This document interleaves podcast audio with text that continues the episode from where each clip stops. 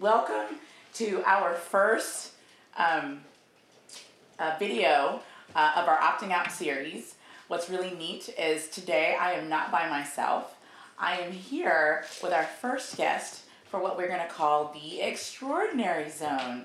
Um, what you can call this is a time where I sit down with extraordinary people who have traversed a very difficult path with against all odds, against the resistance, didn't turn back, and just kept on going um, to their amazingness. And I'm thinking, well, why not get these people in here to talk about what it was like for them? I think a lot of us have greatness inside of us, but we tend to allow certain things to just kind of slow us down or sometimes stop us. And I really believe we are community people.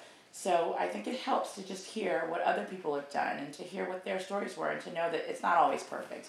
I think that whenever we think about stepping outside of our comfort zone, and doing something amazing, we think about all the reasons why we shouldn't.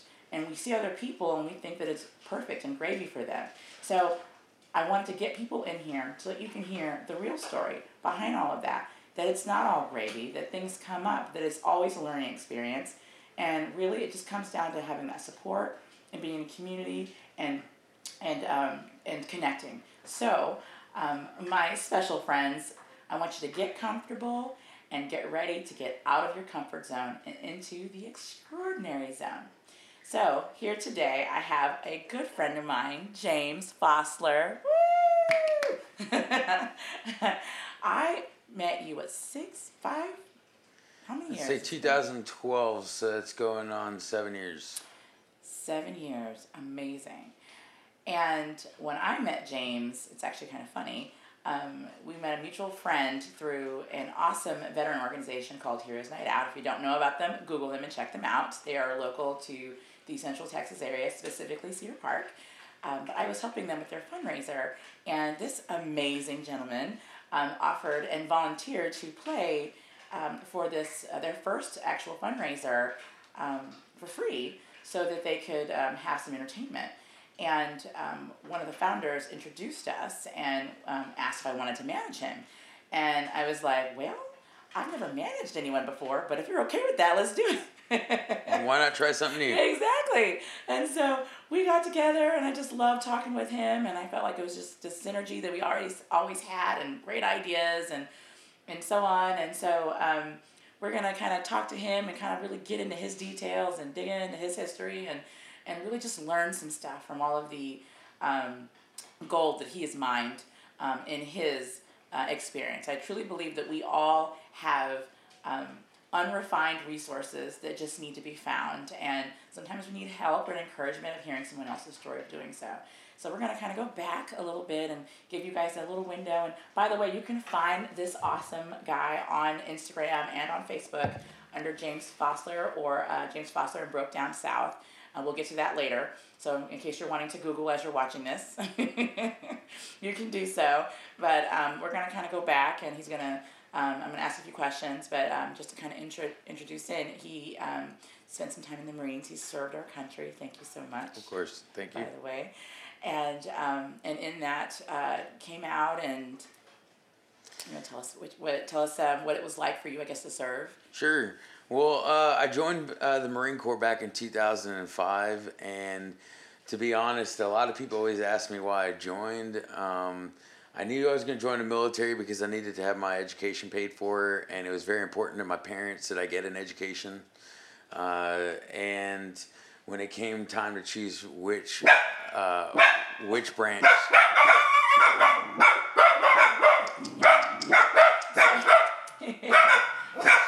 They can tell the story for me. I know. So we have some extra guests in our studio slash living room today. Um, they're not used to having company this late, so uh, we appreciate y'all. This this shows how real we are in this in this family, and. Um,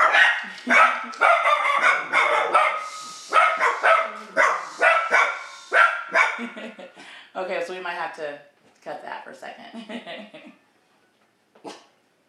Okay, guys, we're gonna put y'all out in the garage. They're like, we're good, we're good. oh, there's that voice again. That's a new voice. We don't recognize that one. Do you want to snap again? No, it's fine. Once I get a sync point. I mean, I guess I could. Did you want to just start over? No, we're just gonna keep going. Is Then that I'll okay? Just, I'll just edit it out. Okay, awesome. So keep going right now. Yep. So, Okay. So uh, I joined.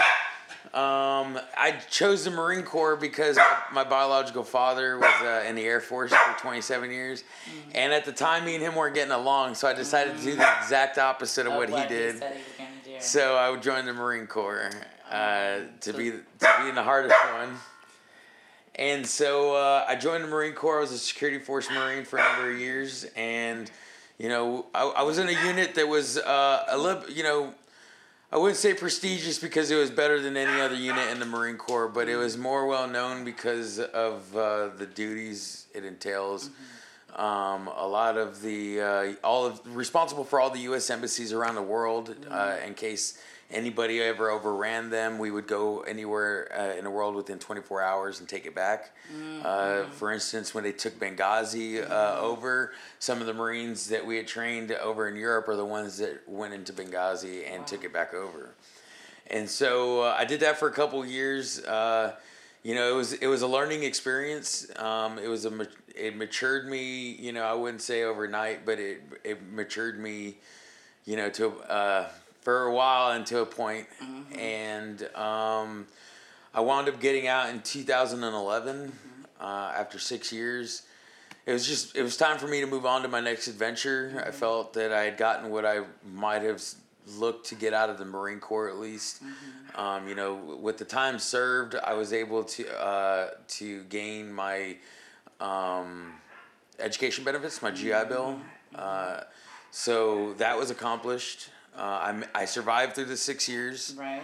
uh, which is a good thing in the Marine Corps. And um, I felt like there was a, a, a calling for me at the time. But, you know, looking back now, eight years later, uh, I see that my, my calling was there. There was just a lot of fog and noise and obstacles in the way.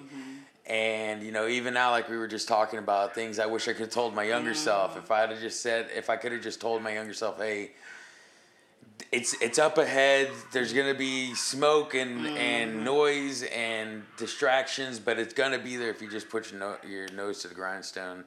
But uh, so I felt like there was a calling. I wanted to do something else, and I and I actually remember when I got out of the military, the guy, uh, my first sergeant, um, over here at this weapons company I was with uh, I had to, he he had these reenlistment papers ready for me, and he was like, "All right, here you go, you know, ready to sign it." And I was like, "No, first sergeant, I think I'm gonna get out. I think I'm gonna go home and play music." And he laughed at me. Uh, boy, do I get to laugh now! Right. That's what But is. um, yeah, so I got out of the military in 2011 in November, and that's when I started my civilian life. Um, and boy, was it like uh, one night, one day you go to bed a full, you know, active duty Marine. The next day, uh, they don't know you anymore. Uh, you know, my mailing address is different. Uh, everything else is different, and that's how it was. I'd say for up until I met you, you know, for about two years, I was really struggling. Um, I had a lot of, uh, you know, personal. I wouldn't say demons, personal personal problems I was going, th- you know, going mm-hmm. through, like every normal person does. At, you know, at the age of twenty mm-hmm. in a new place, figuring out where mm-hmm. they are and what they should be doing. Um, and you know, I I really didn't know what was going on. I didn't understand what was going on very much. Uh, you know, like I said, overnight I went from being a Marine, knowing where I had to be, when I had to be there, why I was doing it, uh, and how to do it, and went from that to you know, not nobody telling me when to wake up, when Right. to when to go do things, and it was confusing for a little while. You know, I guess, uh, you know, I would probably compare it to like people who've been in prison, who you know have been told to do th- certain things for a certain amount of years, and they're used to that. And you know, I will admit, I'd say for the first couple of weeks, if not the first, you know, couple of months, I didn't do basic things because I wasn't being told and being mm-hmm. reminded, hey, you need to be doing this, you need to be doing this. Mm-hmm, mm-hmm. And it added to a lot of my problems. It, it I was, uh, you know, I wasn't paying attention to the problems and dealing with them at the time. I was just leaving them for later. Um, and that's when I found Heroes Night Out. I'm, I I met a lot of good, uh, you know, friendly veterans. Paul Pro is one of my real good friends. Um, a couple other Marines there. I, I got a lot of good advice from them. Uh, as a young Marine, like I said, I was confused. I didn't know what was going on. Uh, I didn't know about myself anymore. You know, it was really weird. In the Marine Corps, I knew myself. I knew everything I was capable of, uh, and things that even maybe I wasn't capable of that I made myself capable of. And I just once I got out of the military, I didn't have that anymore, and I became unsure of myself. So I started second guessing everything I thought I was supposed to be doing, and it just it it all was compiling up until it came to a breaking point when, you know, I remember uh, my girlfriend had left me. Uh, I would I didn't have any money for rent for food. My roommates left. You know, they I was left in an apartment by myself. No way to get around. I had no money for anything, and you know, it just got to a point where, you know, I I was uh, for a long time. I was only depending on myself because that's what the Marine Corps told me to do. Make sure mm-hmm. I'm dependable. I could depend on myself, mm-hmm. and I'd been like that for a while. And after a while of not being able to depend on myself anymore, mm-hmm. I started realizing I needed some help. Right. And I reached out to a lot of people, and like I was saying, those those veterans at Heroes Night Out, you know, they they were telling me, you know, they were Vietnam veterans that let their problems, you know, fester and run on for the mm. 40 to 50 years mm-hmm. until they realize, hey, I can get help. Right. And uh, I didn't know that because I was young, and nobody mm. was out there straight telling me, well, you need to go get help. It's free, or Right. you, it'll be taken care of. You know, Right. and and that's what you need to at least Right. get yourself in the right direction to figure yourself out. Right. And when I when they told me, um, I had just started going to the VA because you know I just was talking to mm-hmm. them, mm-hmm. And I was talking to uh, I was talking to the a psychologist there, I think. And I remember telling her, you know, how I felt and what was going on and what I was experiencing. And, you know, they wanted to label me with a couple of things and they wanted to give me some medicine. And I wasn't a big fan of it. Right. And so that's uh, after that meeting with the dent with the doctors when I decided to take the control of my life and bring it into my own hands and you know uh, make sure that I was gonna be successful. And that's when I started to treat myself not as if I had some kind of uh, disorder, but I- I had an identity crisis. Mm, That's beautiful. Yes. Uh, I always saw myself as a Marine on post. And being outside of the Marine Corps, that doesn't work anywhere. Uh, it ruined. It was ruining, you know, relationships with my friends, my family. Uh, I I never tried to befriend anybody at work. Uh, it was hurting myself because I wasn't trying to uplift myself and uplift people around me, and they, I wasn't feeding that, you know, feed getting that and being fed that off of other people. And so uh, I decided that I was going to see myself as something else other than a Marine. Because it, it had been so ingrained in my head that I was a Marine and nothing else, and that, that nothing was ever going to amount to a Marine. right. And so um, I decided I was gonna I was gonna take a turn for the better, not for the worse. And that's when I remembered who I was before the military, and that was a musician. Amazing. And I Yeah. remember, you know, and and this amazing gentleman for a nonprofit, and we'll get into more details of that later. But um, in as a part of your kind of um, origin story for your nonprofit and what your mission is, is you kind of you know wanting to reach veterans um, and those that that are uh, might be struggling with their identity and um, and how music really helped you kind of find that anchor Of course. you know, of, of where you were coming from. And that is so amazing. And, um, and I love what you said, the identity crisis, because it's true. There's so many different um, diagnoses out there, whether we're, we're researching or people are trying to figure out what's going on with us. There's so many things out there. Yeah. And it's so neat to just kind of come to that common identity crisis. Yeah, Who am I? for for um, for the past I'd say ten years, uh, it's been where they're just figuring out that that the returning you know service members are coming back with something and it's not visible. And at the time when I was seeing the doctors, it was a blanket. Uh, mm-hmm. it, it was a it was a diagnosis with a with a blanket prescription. Right, right. And that's what I didn't agree with because I had mm-hmm. seen so many of my friends take you know, take the wrong way out and mm-hmm. and choose to either ruin their lives or end their lives because of the medicines that they were taking. And so uh, I I've just never been one for medicine. I didn't want to be shoving any pills down my throat daily. And I and I saw you know after I started going to the VA, I realized I looked at my medicine cabinet one day and I just I saw a pharmacy. I saw a pill for everything you know that that was ailing me, and I just I I hadn't taken any of them yet, and I was just like you know I I don't want to do that. So um, I chose to identify myself as a musician, uh, and I will. uh, Let me tell you, it was the greatest, one of the greatest moments in my life. Looking back, I didn't realize it back then what what I was doing, where I was going, and what I would be doing, and how successful I could be, and the great things I could achieve with my friends and the people that I really love. Uh, but looking back, that was like that was the change that that put me on the path to make make sure my life was going to be better, you know. And uh, so uh, I went out, and my inspiration was Stoney LaRue. I saw I went to a Stoney LaRue concert, and that's what sold me on it. I knew I was a musician. I'm musically inclined, but I was a drummer. So uh, what I did was you know, not every good businessman will go out and do this, but I went out and I bought myself a two thousand dollar guitar and I taught myself how to play it. That's amazing. And I remember saying, I want to, I wanted to, I wanted the crowd, the the fans like Stoney LaRue, and I wanted to be like Stoney LaRue. And I wanted to open up for him.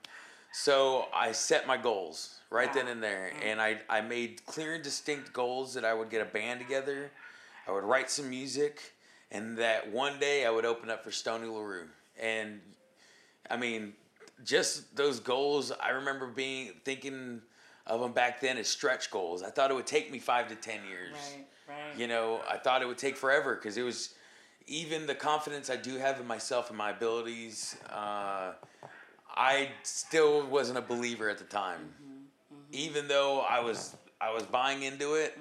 Uh, 100%. I I guess I hadn't, I don't want to say I wasn't a believer, I just didn't see the vision yet. You know, I see exactly what you're saying, and this is a great point of opting out. It's a great, great way to do it because you ste- stepped out of what was expected of the norm, and even though you weren't really sure where you were headed, like you, you said, okay, this is my goal. I, I'm going to open up for Stoney LaRue. And although you're back here, and, and that goal can seem so far away when you're back here, but and although you're like, I can't really see exactly how I'm going to get there, but over here, I'm going to take one step at a time. One step at a time. dollar guitar. What a way of investing and believing in yourself. There was, opt out. You opt totally out. opt It out was- in that. it was the, it was, and teaching yourself how to play. I mean, that is saying I am committed, yep. and I'm and I'm going to look at this two thousand dollar guitar every time I sit down and learn how to play it and say this is a commitment to what I'm trying to do. Yes, ma'am. I think that that was probably uh, one of the best, one of my first investments in myself was what that a guitar. brilliant idea! And you know what? I just I want to even stop and just highlight that for everyone watching and listening. Is and, and even if we need to just do a repeat so they can hear it, when you set a goal, and you re- you achieved your goal, right? Yep. And how long did it take you from when you bought two it? years. Two years. So and you expected five to ten. Yep. So is an example of, of his path. He set a goal, and he invested. Like he did it to where it hurt. Invested, and that doesn't have to mean monetary for everyone, but do something to invest and to give yourself that assurance that this is where I'm headed. Buy a guitar Yeah. that you can't even play, and not just any guitar, the best. Saying, "I'm committed." I'm, just, I'm assuming you took that car, guitar with you and played for Stoney LaRue. I did. I did. yeah. Uh, I went from. I remember. Uh, I I went and bought the guitar, and I was only playing, uh, you know, in my parents' garage, in my at my apartment for friends, you know, in backyards and stuff like that, and that's where it started. And uh, funny little story, real quick, uh, and I'm gonna give some, a shout out to my one of my best friends. Uh, uh, best friends of 20 years. He's my fiance's uh, brother. Uh, his name's Nicholas Fowler. Nicholas. What's up? What's up? Shout out to my friend Nicholas. Nicholas. Nicholas Fowler. Uh, uh, nightlife. Um, uh, but anyways, he was my roommate at the time, and I went over to Fast Eddie's one night. We were having a couple drinks, and we had befriended the owner or the uh, GM of the bar. And just one night over some drinks, Nick told him, "Hey, you know James plays the guitar. You should let him play here." And he was like, "You know what?" Without ever hearing me, not not not hearing a single note just off of someone else saying, hey, he plays. He said, you know what? He looked at me in my eyes. He said, you know what? Come on Sunday and I'm going to give you a bar tab and uh, you'll, you can play on Sundays. Let's see how that goes. So I played on Sundays for, uh, I'd say, about three months. Um, every Sunday, whether it was hot, whether it was cold, raining, whatever, I showed up and I played, and I played as much as I could. I uh, I saved up all my tip money. I bought the gear I needed to to expand a little bit. Uh, and after three months, um, I started playing more venues. Uh, owners of bars and and venues were coming in to the venue I was playing on Sunday, and and they were acknowledging that I had a talent. Mm-hmm. It was a little bit more of a raw talent since it was the very beginning, but they could recognize that I had some kind of raw talent and that they wanted it at wherever they were. Uh, so I started playing uh, more venues, and when I started playing more venues, I started being around more musicians. And when I started being around more like-minded musicians that were there for to to perform to to do a job, to express themselves, and uh, you know that were serious about not only living the life, but trying to push it forward. Uh, once I started being around them, we all started to recognize the talent within each other, and that's when my first band was started. When when I was playing around people and they were saying, "Hey, you know, I can see that you're working really hard for what you really want. You're out there, you're putting yourself out there, and you know you have a talent. Let's try to do something." And it snowballed. I love talking about this, but it snowballed from, you know, my first year. I think I played maybe fifteen, maybe fifteen shows Wow. Wow. that's for my first year. Fifteen shows. My second year, I probably played seventy-five. That's amazing. My third, uh, my third and fourth year, two hundred fifty a year. And that's uh, that started in the third and fourth year. And the reason why is because I started playing the right places. I started going up, showing up early, uh, doing the right thing. Um, you know, making sure I took care of my people. Uh, one of the things I said earlier, I had my girlfriend leave me, and the reason why she left me is because when I first started playing music, I was so dead broke I couldn't afford nothing. And I remember before she left me, she, I was like, "Why are you leaving?" She said, "It's because you don't buy me anything. You don't, you don't ever spend money on me." And I felt really bad, and I felt like a mm-hmm. failure at the time mm-hmm. because of her expectations on who I should be. Mm-hmm.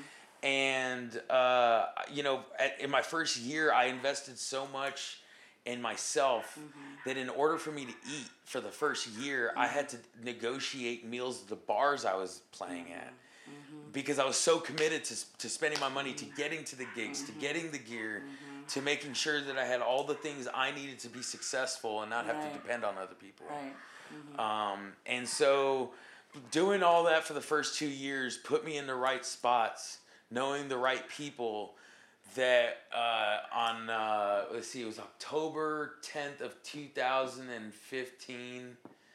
Uh, I was got I got the call to go open for Stoney LaRue. Uh, you know, it was one of those where um, it was a it was a moment of realization of a dream.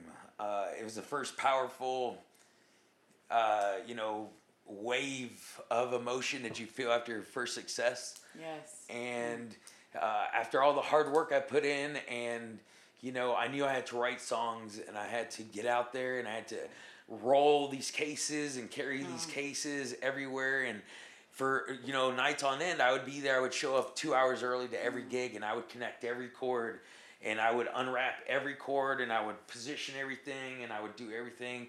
Two hours after every gig, I was wrapping every cord and putting it away right, and mm-hmm. making sure everybody got their money, they got paid mm-hmm. right, and mm-hmm. it, it all came to a boiling point for me in mm. my favor for doing all the right things, setting myself up, No shortcuts. no shortcuts, just making sure that I did the right thing at all, as much as I could, and, uh, and, and you know, and a lot of it was being lucky.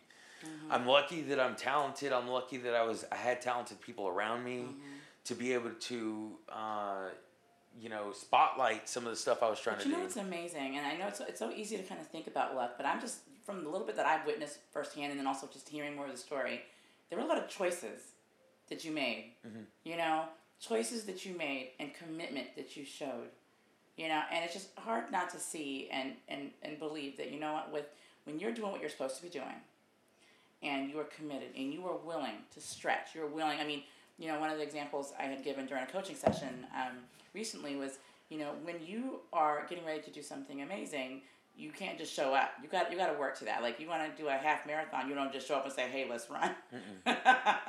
It's the You- wrapping of the you, course. yes, the, you train yeah. for that moment. So although it might seem you know tedious and grueling and incremental, I, I love this this analogy between incremental and exponential because an exponential thing looks incremental at 1st Mm-hmm. but it's by not ta- it's really not taking the shortcuts and and reminding yourself you're committed to what you're doing. And when that means when the resistance come, when when when your relationships are are um, not working and they want to leave, and whether it's it's it's a romantic or friendship, so a lot of times when we want to be successful, that ends up testing the iron of our relationships. Of course. And so um, when that happens, it's kind of that recommitted. You have to kind of recommit yourself. Am I committed? What am I working towards? Is this worth it? And I truly believe that when you are walking down the path you're meant to be on and you're willing to work for it, even when it gets tough, you ever notice when it gets tough, there's always somebody there to help kind of pick you up when you can't pick yourself up. Of course. You know, but it's still Always. always, a choice that you want to get up. Yeah, and, one- and one of the things that I did want to, I didn't want to pass over was that, you know, I, I told you that uh, I said previously that I started treating myself, I diag- diagnosed myself as having an identity crisis, started yes. treating myself as such. And that's one of the things that I was, one of the underlying reasons for becoming this musician and buying into it was because I knew.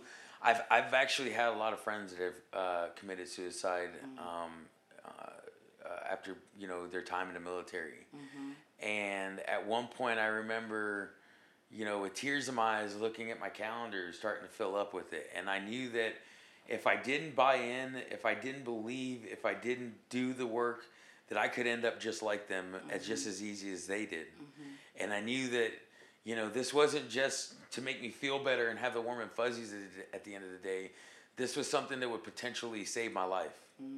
So this wasn't something that I could fail at. Mm-hmm. This was something that I felt that was important enough that I would have to think about it every day and I would have to go to the mm-hmm. depths in my mind of thinking that you know what if I didn't go to this gig and if I didn't if I didn't make money doing this and I wasn't being you know basically paid to be myself and who I mm-hmm. was that my life was in jeopardy my life was in danger because you know of what I'm predisposed to maybe Or you're climbing out of a hole. and cl- are climbing out of a hole, and, and that's what. I feel like my friends were doing, and it was mm-hmm. too much for them. So that you know, when I started treating myself, and when I, you know, became this musician, that's when you know this thing changed for me where I stopped seeing myself as a marine, and I started seeing myself as a, as as a musician in a world full of other talented musicians, mm-hmm.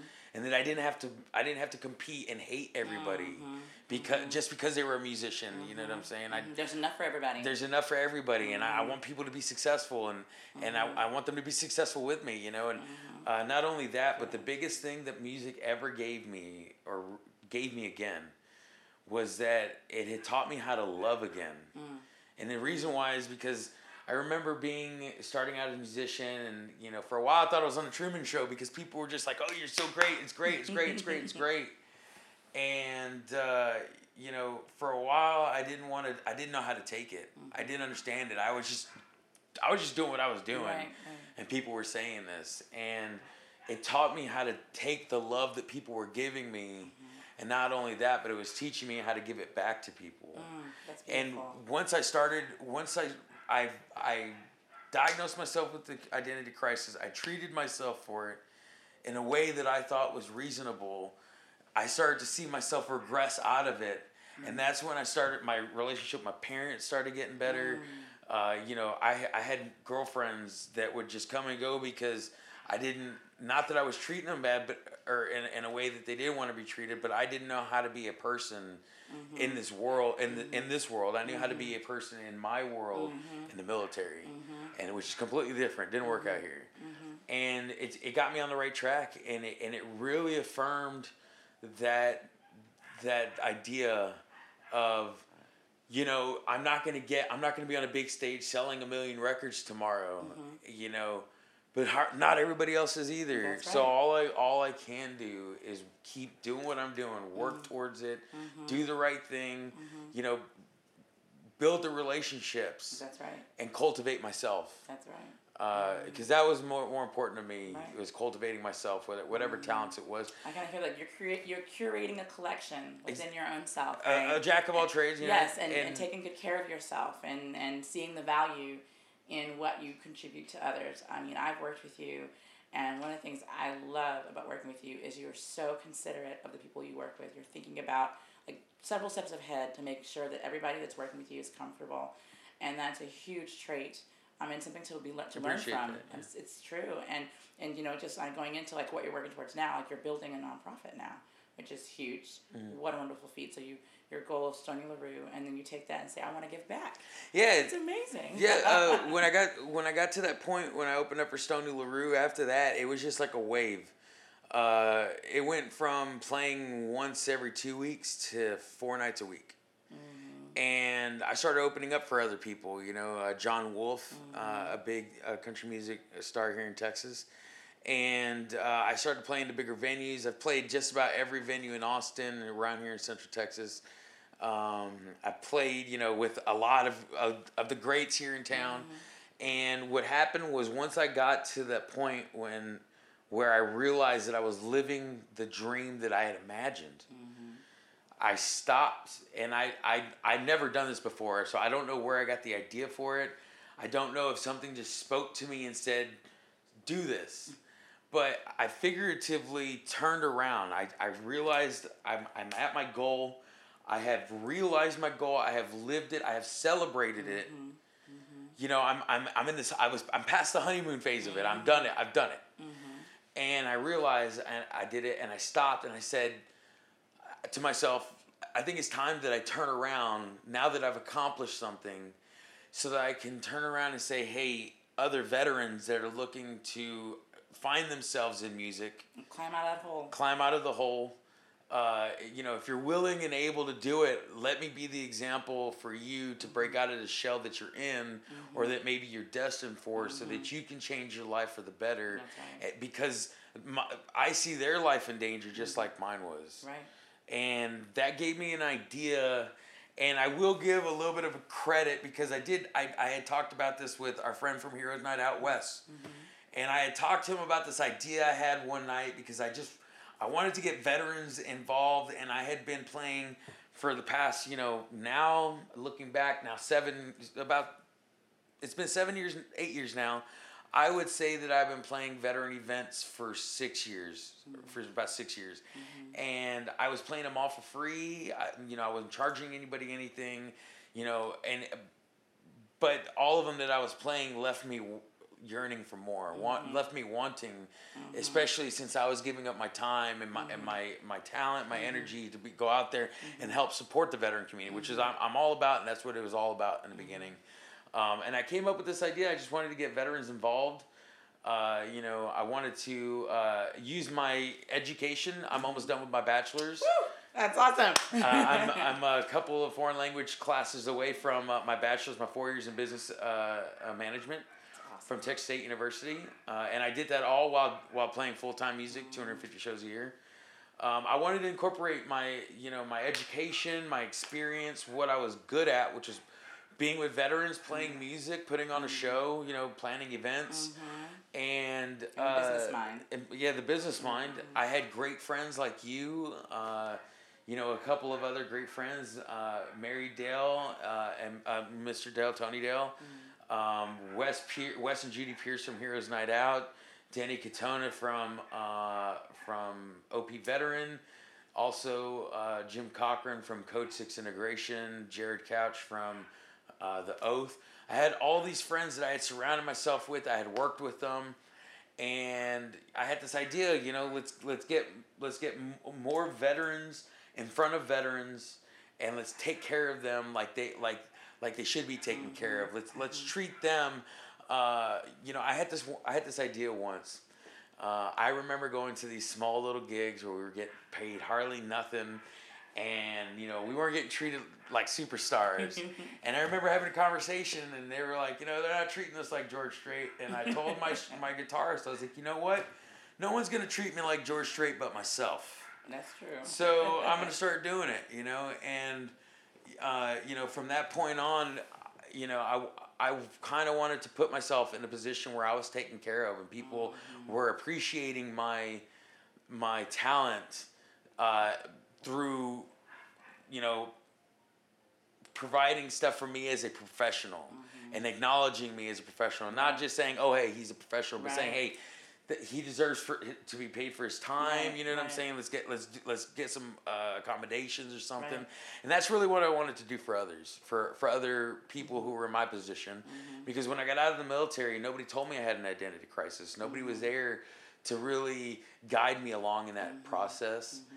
And nobody was there to teach me how to play guitar or tell me that I could do it or say this is how you get into a into a venue or this is how you put a band together and I wanted to you know make it easier for people for for veterans who were trying to find their identity through music mm-hmm. uh, to not only find out what they were doing but uplift other veterans mm-hmm. the veteran community mm-hmm. as well as helping out these these organizations you know the mm-hmm. organizations that I've been helping and that I've you know I've seen grow and that I mm-hmm. want to keep seeing grow uh, I wanted to help out with that so I joined forces with you and, and Mary Dale and uh, we created Vercon. Uh, Vercon's one of the greatest, one of my my babies, and I'm excited because, unlike before when I was younger, uh, you know, I can now see through some of this fog and mm-hmm. hear through the through the noise, mm-hmm. and be able to see in the future and know that hey I don't need. I'm not going to have a million dollar business this this week or next month. Maybe this, not even this year or next year, but we can work towards it. That's right. And we could just keep making things better, whether it be for ourselves, for other people, mm-hmm. for our veterans, for our friends, family, mm-hmm. for our mm-hmm. community, whatever we can do to reach out. Because, you know, uh, they always say, "Be the person you needed when you were younger." That's right. You know, mm-hmm. uh, there's people out there that need those people, mm-hmm. and some of us uh, are blessed, are lucky, are, uh, you know, have the ability to be that person. Mm-hmm. And it's people like us that, that step out there. That, opt out. that opt out. opt out. That opt out and decide, you know, to not. We don't only, all have to go in that direction. Yeah. We can stop and go in this direction. And who's coming with me? And he's gonna be there. Mm-hmm. And, and, and and I'll come with you. I will lock arms and come with you. And and and the greatest thing about that, you know, that I've seen so far is that coming, you know, with this mentality, opting out, and and and really trying to believe in what you're doing and follow through with it. Mm-hmm. Uh, I have come across. I have been blessed, and I have come across the best colleagues. And I tell Caitlin, my fiance, this all the time. I look around and 90, you know, I'd say 75 to 90% of the people I work with are successful women. Mm-hmm. And I love it. successful women, and, and it's it's great because you know I get uh, I get helped from you know different points of view. Mm-hmm. Uh, you know uh, the help, the camaraderie, the you know being a, a unit is, mm-hmm. is is really great, and and the people that you meet who are in the same mindset, who have not the maybe the same goals, but the same tenacity and the same, you know, never mm-hmm. quit and just keep mm-hmm. going. And you know, even when people are gonna tell you, there's gonna be people out there. They're gonna say, you can't do it this way. It's not gonna work that way. You can't do that, mm-hmm. or you know, it's not worth your time. Mm-hmm. This, that, and the other, and those are things that you you know you put to the side mm-hmm. and you let them worry about that about whatever they because that's their stuff that's right. not who i'm i have so many times in the music industry when i had these traditional older you know musicians say well you got to do it this way or you got to do it that way mm-hmm. and i i always thank goodness i have the you know the fortitude to do it but i always told them you know hey you know what if I did it like you did or like they did, I'd be doing the same exact thing they always did, and that's not what I'm trying to do. That's not who I mm-hmm. am. Mm-hmm. So let me do it my way, and if it if I fail doing it my way, at least I could say I chose that. Mm-hmm. It wasn't chosen. it wasn't chosen for me, and you know I make it. It's autonomy. I want to be able to know I that. Love it. And you know what? I'm just I'm listening to you, and I'm just so amazed and I'm just your your your story and and choices you've made, and it's it's really touching on a lot of things that I have been thinking about or, or talking about, and one of them is is traversing your own path. Mm-hmm. You know that that there's so many things out there that say do what I did, don't reinvent the wheel, follow my path, mm-hmm. have my success, and a lot of people are, are signing on to that. They're thinking that that's that's the answer. A lot of self help help books and and people are saying, you want to be rich, do what I did. But like you were saying, that's their path. They were able to receive that success because that was what was built for them, right? Their experiences, their past, their background, all of that contributed to them being able to work that. And yes, they write great books and it's encouraging. Like, yes, it can be done, but whenever you start following that person's success, you've kind of left your own path left you behind. right yeah and i've, I've always you know i've, I've believed that wholeheartedly and uh, it, for me it started with my dad with music Mm-hmm. uh, when i was younger and i was learning how to play uh, drum set uh, i remember you know i remember telling my dad i was real proud because i wanted my dad to be real proud of me you know i, I could play drums just like Mm-hmm. Right, you right. and I remember him, he said, Hey, you know, if you can learn to play to this album, you should be able to learn to play anything. And I remember learning the song, and I called my dad in one day into the studio and go, Hey, dad, listen to this. I pressed play and I played to it. Mm-hmm. And he, I remember that talk he gave to me re- immediately afterwards. He said, You know, that's good. You sound just like the CD. Mm-hmm. But that's not what it's about. Mm-hmm. What it's about is putting what you think is good to it. You know, uh, putting your style onto it. Do, putting your talent to it. Anybody can go sit there and learn and just do. Right. But when you start to put your own talent and your own self into it, you know, that's when it becomes you. Mm-hmm. And one of the things I've always believed is that when you find your path and what you're supposed to be doing, there's an enlightenment that mm-hmm. comes from it That's right. that only works for you. That's right. It's It, it only works for you. And just you know- like for you in Stoney LaRue and all that working out, that was your path. And you worked hard for that, but that was yours.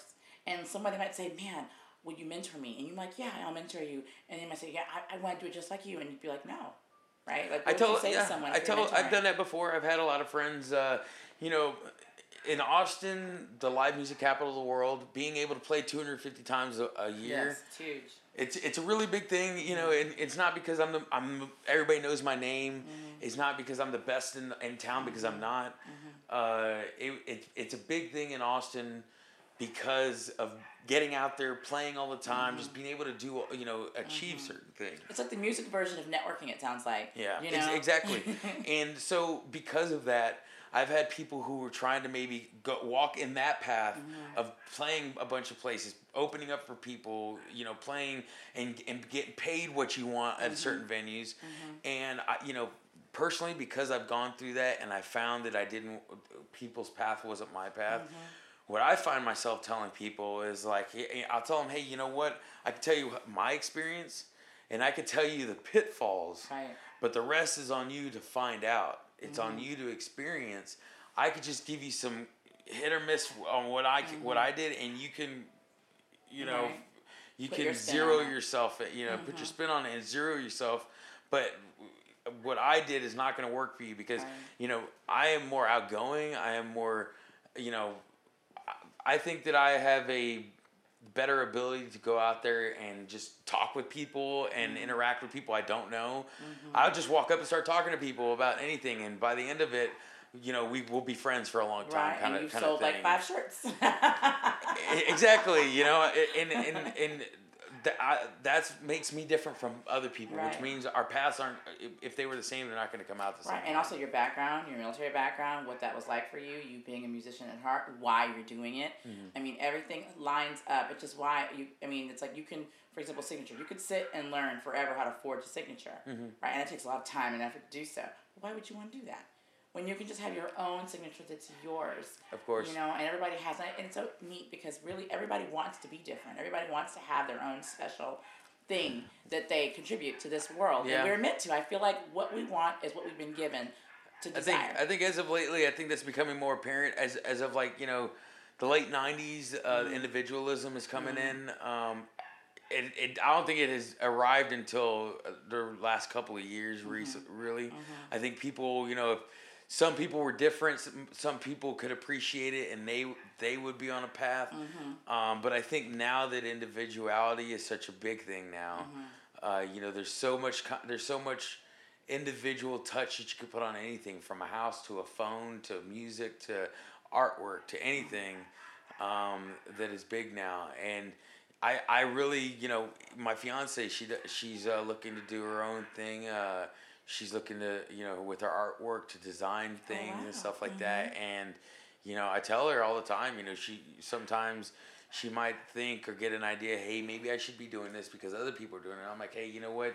I think you're really good at the things that you do, mm-hmm. and if you continue on that, there's something there for you. And that's what we all need to hear. Honestly, I think we need to surround ourselves with a community of people who are gonna we can support each other, and they're they're going to tell us kind of encourage us. So we know what we're supposed to do. We know what we want to be doing, and there's that time we want to veer off because fear will set in, or people will say things, and it'll cause us to kind of say, well, maybe we should do something else. And it's like you're right, and to have that person to say, okay, well, let's ask those questions. What are you doing? Where's your passion? Why do you want to do it? Oh yeah, and I, I really do believe that is so important um, for us to have whenever we are traversing our paths. When we're opting out of, of what everybody else is doing, because a lot of the general society will say, don't, re- don't reinvent the wheel, do it the easy way, don't do any extra work. Mm-hmm. We've boxed it up for you to buy and recreate it, and so you'll have our success. And people end up so disappointed because they don't get what they expect out of it, and they are kind of leaving their creativity behind in Yeah. order to do something like that. I, I think that everybody, no matter who they are, I think that there's something deep down that people love. Yes. And you know, whether it was, you know, if somebody could find a way to make money watching trains, Right? you know, it, it I think that, that would make somebody happy enough to just watch trains or, or work on mm-hmm. trains or mm-hmm. something. That's right. You know, uh, if if people in this world believed in themselves enough to go out on the limb mm-hmm. and focus on what they are personally good at Yes. and not focusing on everybody else,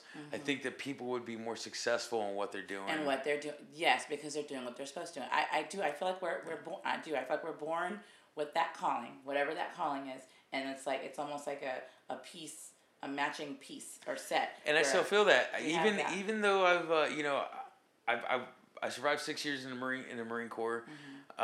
Uh, you know I've I've built up a sustainable music career, Mm-hmm. uh, and I've I've gone through college. Uh, starting a, a nonprofit organization and helping out my community veterans fo- veteran focus even now, even th- doing all of that, I still don't feel rested and content, and I still feel as if I'm still meant Mm-hmm. for something even do. bigger, something, Right. something that's just Well, bigger, I know our whatever it is. conversations and your entrepreneurial spirit, so I think you're meant to just put a bunch of stuff out there and encourage other people to kind of do the same, or even maybe even creating the platform. Kind of Burcon is a platform, so based on what you've been through, Mm-hmm. you've created a platform to make it easier for people to kind of climb out of that hole. Exactly. Right, where you kind of had to figure ladder. it out kind of on your own, and that was real rough. And although they have wonderful programs to help veterans, it's really neat to have a creative piece. Mm-hmm. Yeah, It's and been not only that though, but what what I believe that is most important is to have that person who has been in that position. You know, uh, if someone would have told me back then that I was going to have to start for the first year and I was going to have to go through it because everybody went through it, it would maybe wouldn't have been so hard, or maybe I would have planned for it or something. You know, there's those pitfalls that having somebody who's been in that pit and climbed out and who opted out Right? You know uh, having that person there to give that testimony to say hey you know what? It's uh, it's it's it's bad right now. You may not see the light at the end of the tunnel. And i know this sounds like you know the same old same old you know story to be Mm-hmm. telling someone in this position but you got to understand that if you just keep going Keep it's gonna it's gonna be there That's right. You just you keep moving forward and surround yourself with people who are going to pour water back into your glass. Exactly. and not take it out. That's, that's crazy. The first time I'd ever heard that um, analogy, um, I was going through a marital class in the military, and it was a couples course, and they were telling us how they had thought that, um, well, they come up with this way of explaining it to us that every person, each person in, in a relationship has these cups, or how they put it, these bank accounts. And it's you know it's you know physical touch it's you know uh, it's love it's it's time it's you know uh, gifts it's it's whatever however they're loved. And Love languages.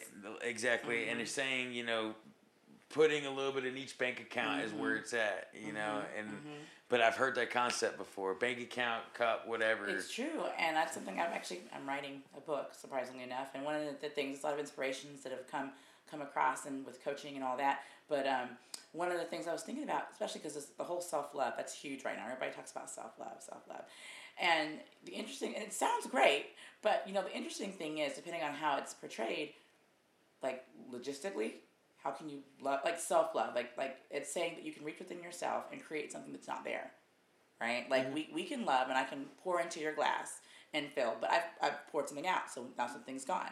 I mm-hmm. can't refill that on my own Of course. right? That has to be poured back whether it's from you another person. I can pour love into my pets right? And mm-hmm. that's something out and maybe you know them loving me back but i cannot manifest what i poured back out on my own. You know i can do do something that makes me feel relaxed i can take a bath all of that other stuff that can relax me but essentially i can't put back in what i've poured out Of course, Right. on on that pathway to being happy. it's it's true, and so I think that there's that detour, you know, of, of things being said that says, oh, well, you know, all you do is save yourself, love yourself, which I think sounds so sad. it's nice to know that there's community that that people can come alongside if I'm struggling and I need mm-hmm. extra help, that I can plug into a community. So I'm not, remember saying not alone. Remember you said you you realized you needed help. So. Um, to bring together. So so this and it's so neat because we were talking about like running a, a half marathon, right? That you can't just show up. They'll laugh you out the place, or you won't even get past very far. But you train, and I, and I honestly feel like um, like this segment, for example, this uh, extraordinary zone, it's a bit of training. You know, training based on people's experiences. No, they can't um, follow you on your path, but they can learn, be encouraged, and come alongside you and others in their path. And so to start with it, I love it. Identity crisis, right? You know, when, when we're feeling lost, when we're struggling, um, when we're trying to figure out what we're going to do, how we want to heal ourselves.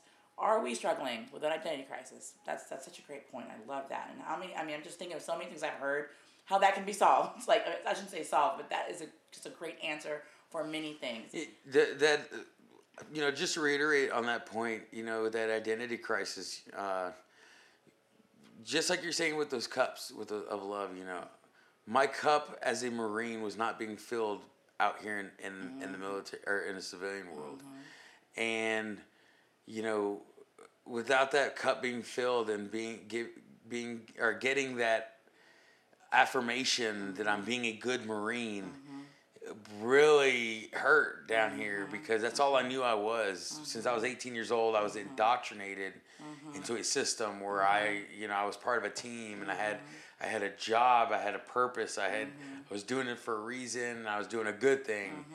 And you know that identity crisis when I when I realized uh, you know I could put all of that that that uh, effort and that you know all of that into being a musician, which is what I should be doing. Uh, it, it it exponentially grew.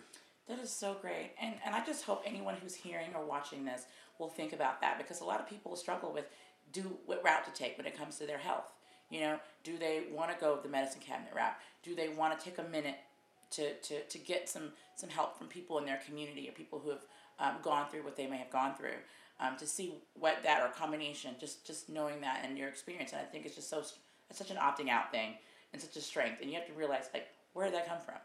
You know what I mean? I mean, it's just amazing. I mean, you don't have to answer Yeah. that. Just it's just that's I'm amazed at that because that's such a hard thing, and a lot of us can be like I know I can be encouraged.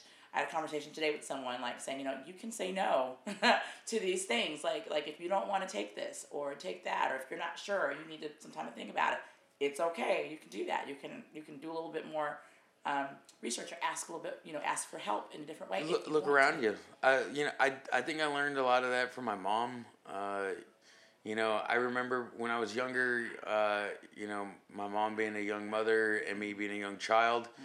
Uh, you know, I remember times where we didn't have a, a home that we were living Right, in, right. and you know, her working to get us out of a situation that we were in. You know, uh, all the way around the h- knowing you know knowing having something to do it for and following through with it you know i learned a lot of that from my from my it's parents amazing, and what great things to, to pass. So we have so identity, and then the other thing goes in is asking for help. You Reaching know? out. Yes, it is okay. Surround yourself in a community of people who are going to pour back into your glass.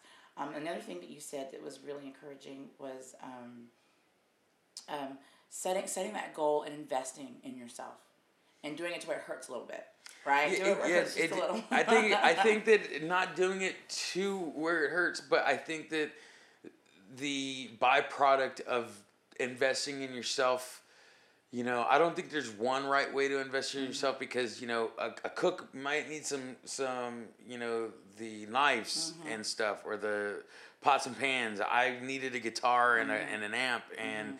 You know, uh, painters need their, you know, their Mm-hmm. tools and stuff like that. Uh, but you know it's it's it's it's it's one long fight and you got to stay in it the entire time Mm-hmm. That's right. You got to keep going. And then the other thing you said was to um, uh, what was that? Uh, so it was it was investing in yourself. oh but wh- what i was going to say I'm, I'm sorry to interrupt no, you by the way but i think that the byproduct of of doing it right Mm-hmm. you know and following your path is it'll hurt for a little bit. That's right. Uh, I, I was talking to my fiance the other day because uh, you know there was a couple there was uh, everybody deals with you know situations in life. And one of the situations we had dealt with was um, you know there's these times in life where you get comfortable where you are and you see what you want and you get a little bit of unco- a little uncomfortable because you can see you what you have and and you can see what you want mm-hmm. and I told her, you know, there's these times when you're on this bubble of growth where there's this uncomfortableness because you're you're growing. It's these growing pains, you know, and you're going towards that. And I think that's really that's really important, you know. It is. Be and and it, the, the whole part of success or heading to where you want is to expect the pains, the growing pains, Expect the growing pains. discomfort. It's not a comfortable thing. It- but I- it doesn't last forever. No, it doesn't. But the unfortunate, well, just say unfortunate part of growing, you get used to it. Part of growing though is that that next step is going to be another stretch. A great analogy is working out, right? Mm-hmm. When you work out, when you're trying to build muscle, you know, you have to stretch past into a discomfort. Essentially, you're tearing, tearing your muscles, mm-hmm. right? And that hurts when you think about it, so that they can rebuild bigger. They're like, okay, we got to, we got to get bigger. So the next time we lift something, we're going to be able to handle it. Of course, So if and you want to and build more, you tear them down again. and in that you know being able to handle so not everybody's able to but to be able to be the person to handle what you're doing and then try to help uplift others is where you know i don't i don't i don't i've never sat down and thought about it as a strength of mine uh, but you know i can see how it is that goes to my next point. I'm remembering it serving. You know, I think that um, that is probably the biggest part of a success story. Like you have people talk about what they call success, but I mean, when you really look at someone who's truly successful, it is someone who's constantly giving back. Because you know, people will try to, to use that that um, that that uh, you can call it math, if you will. If I only have this amount of energy to give to this, why should I have this amount of energy to give to serving? That's something where math doesn't work. That's one of those things that like you can't quantify it. It's just one of those like magical things happen when you give, Yeah. serve. I mean, it, you know, it can liken it to tithing. Really, tithing doesn't have to be about money. When you serve in ways where you're sacrificing time, effort, whichever you're you're, you're giving up something totally selflessly. I, I've always seen this. I have never not seen this. What you're doing gets lifted Mm-hmm. in amazing ways. Where you're like, how did that happen? I don't even know I had time for that. Where did that come from? It's just it's so amazing. And so that's that that last piece that ties it all together is having that servant's heart. Of course. And being willing to serve. And you I mean look at where you're going with that. You're saying, Okay, I did all this stuff and you felt like, yeah, I could keep writing this, but I, I feel like that I'm done in this place and now I'm focusing on my school and I, I want to help people so that they're not climbing out of that hole because they might not see it the way you saw it. yep You know, and I think you saw that. Like, not everybody's going to say, I love music and I'm going to push for it because most, unfortunately, in society, the creative arts, the creative community, um, not community, but the way it's kind of seen is it's it's hobby. No, I'm sure like, no, if that is your calling, yeah do it. Walk Yeah, in it. But they- don't expect to be the superstar that is this. Maybe your career and as a musician looks different. Maybe you're starting a school. Maybe you're teaching it. Maybe you're creating a whole other niche that that is not being done. I think what happens is that people say that only they they um, they attribute success to a specific thing that someone else's success or maybe even several that type and saying Uh-huh. for me to be a successful musician i have to be this person or like this person but not necessarily Not know? necessarily, you know, try to emulate. I, I've never, uh, you know, musically, I've never really tried to be like someone. I've done a couple of things, you know. I wore a headband like Stoney LaRue because I was trying to emulate him for a Mm-hmm. Couple of months, you know, and stuff like that. But uh, for the most part, and my band, if you ever ask some of my band members, they'll tell you, you know, when I went and opened up for Stoney LaRue, I just showed up like six hours early. And it wasn't because I was going to go stand by Stoney and say, "Oh my God, Stoney, I'm finally opening up for you." I showed up to go open up for Stoney LaRue, and I went. I showed up to go look at the crew members to see mm-hmm. the gear that they were using, to see how they were setting it up. Mm-hmm. If there was something that I could learn from them mm. to emulate, so that I mm-hmm. could be successful like they were. So you know, every concert I've ever gone to, I've been there way earlier than anybody else because I want to look at the gear they're using. I want to see how they're using mm. it, what their setup is. I want to see, you know, something that I can mm. learn that I can tie into what I'm doing so I can be successful of what I'm doing. And to get at that point you were making with the serving, you know, I I didn't know it. I didn't know this when I got out of the military. I was just doing it, playing these events for free because I kind of felt like there was this you know, ah, it's not that big of a deal. I could just go over there and do it, and I help them out, you know. And I didn't realize it until I, I gave a speech at Texas State University, uh, spring of t- uh, 2018.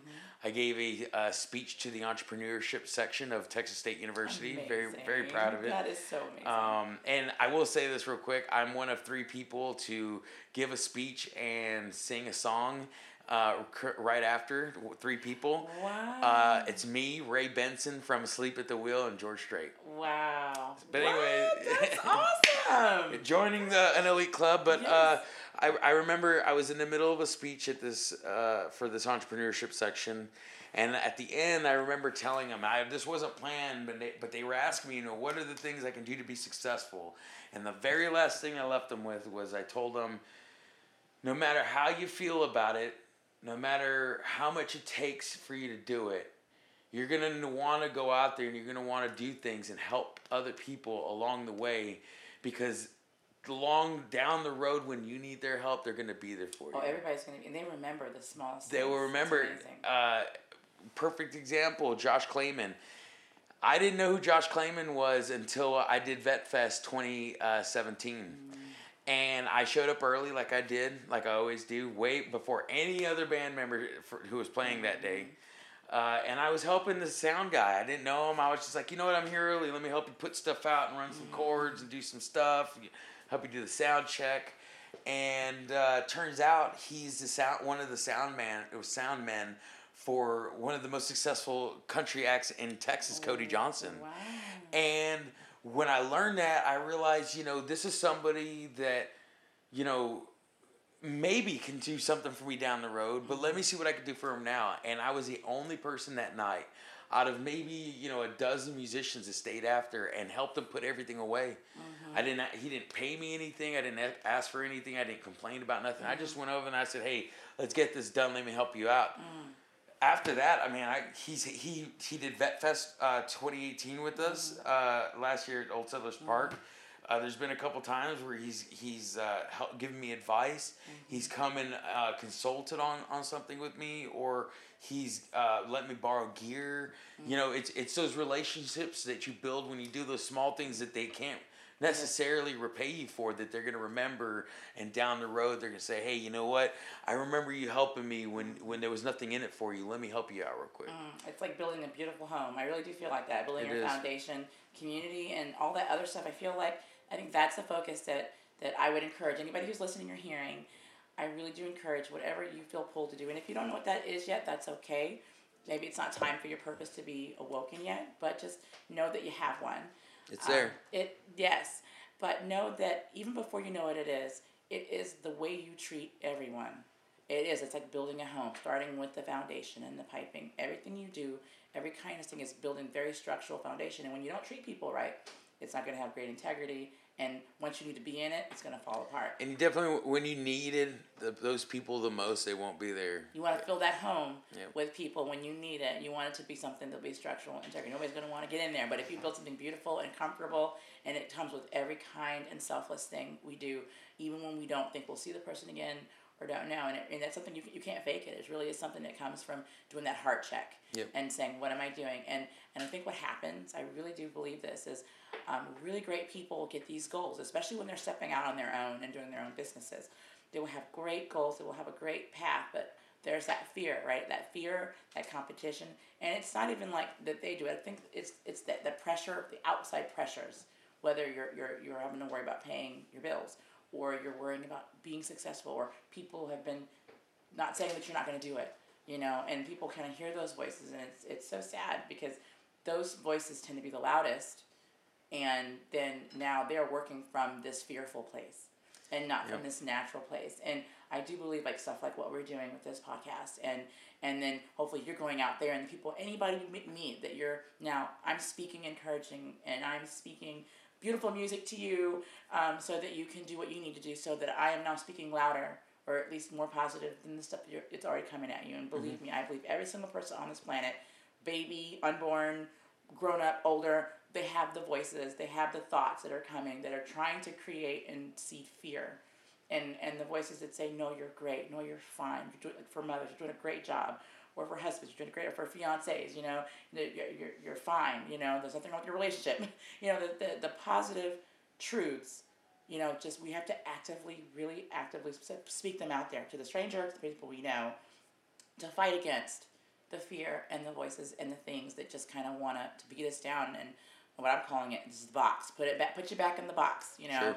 put it in that place to where you don't step out. You don't get out of your comfort zone because once and this goes to what you're saying. It hurts, right? As soon as you step out of your comfort zone, now it's different how for different people, but a lot of times you're gonna get the the encouragement. You're gonna have people that really encourage you, but really be prepared because they're gonna be the ones that don't, and it's gonna hurt because they're gonna be the ones that you want to encourage you. Please don't let that stop you.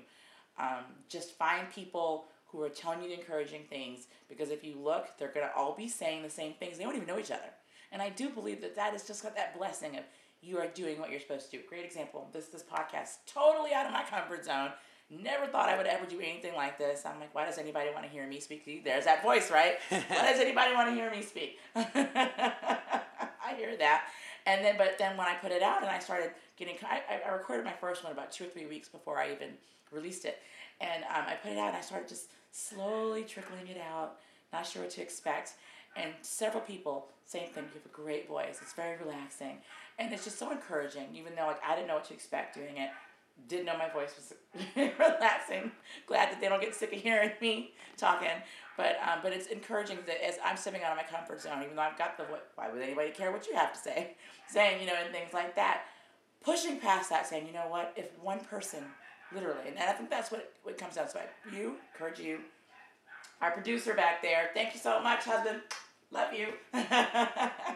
um, but anybody that's listening, um, I just I, I want to encourage you to um, to always keep just pressing forward, uh, even when you when you have that feeling of maybe I shouldn't do this because there's a reason, and and to, to always find that perspective, and I you know and just think about it this way. When you have something going on, and a lot of times it's very easy for us to start determining our, our, our success by, by quantity. I need so many people to show up. I need so many people to like it or listen. And it's and once we start thinking that way, and I've been there with events, is I'll start getting nervous about it or I'll start getting fearful about it. And I and someone said to me after I asked for some prayer in this, and she says, "What you what is what is it that you're trying to do? Like what is the true reason that you're doing this in the first place? Like re reevaluate and find that purpose that why." And I'm like, you know, I just want to encourage someone, and if that's just one person, then I've done my job. and I have to say, I've never been disappointed, you know. And if it's one person who listens to it whenever, walks away and and feels like they can do the thing they want to do, whether it's I have some people, I'm going to start a podcast. So I'm like, let's do it. I will help you do it, you know. And I think we should do that. Lock arms and help each other. So. Um, Thank you so much for coming on our Thank you for having me. He's, he's our first extraordinary zone person. Yay! I love it. and I love this guy. He's so great.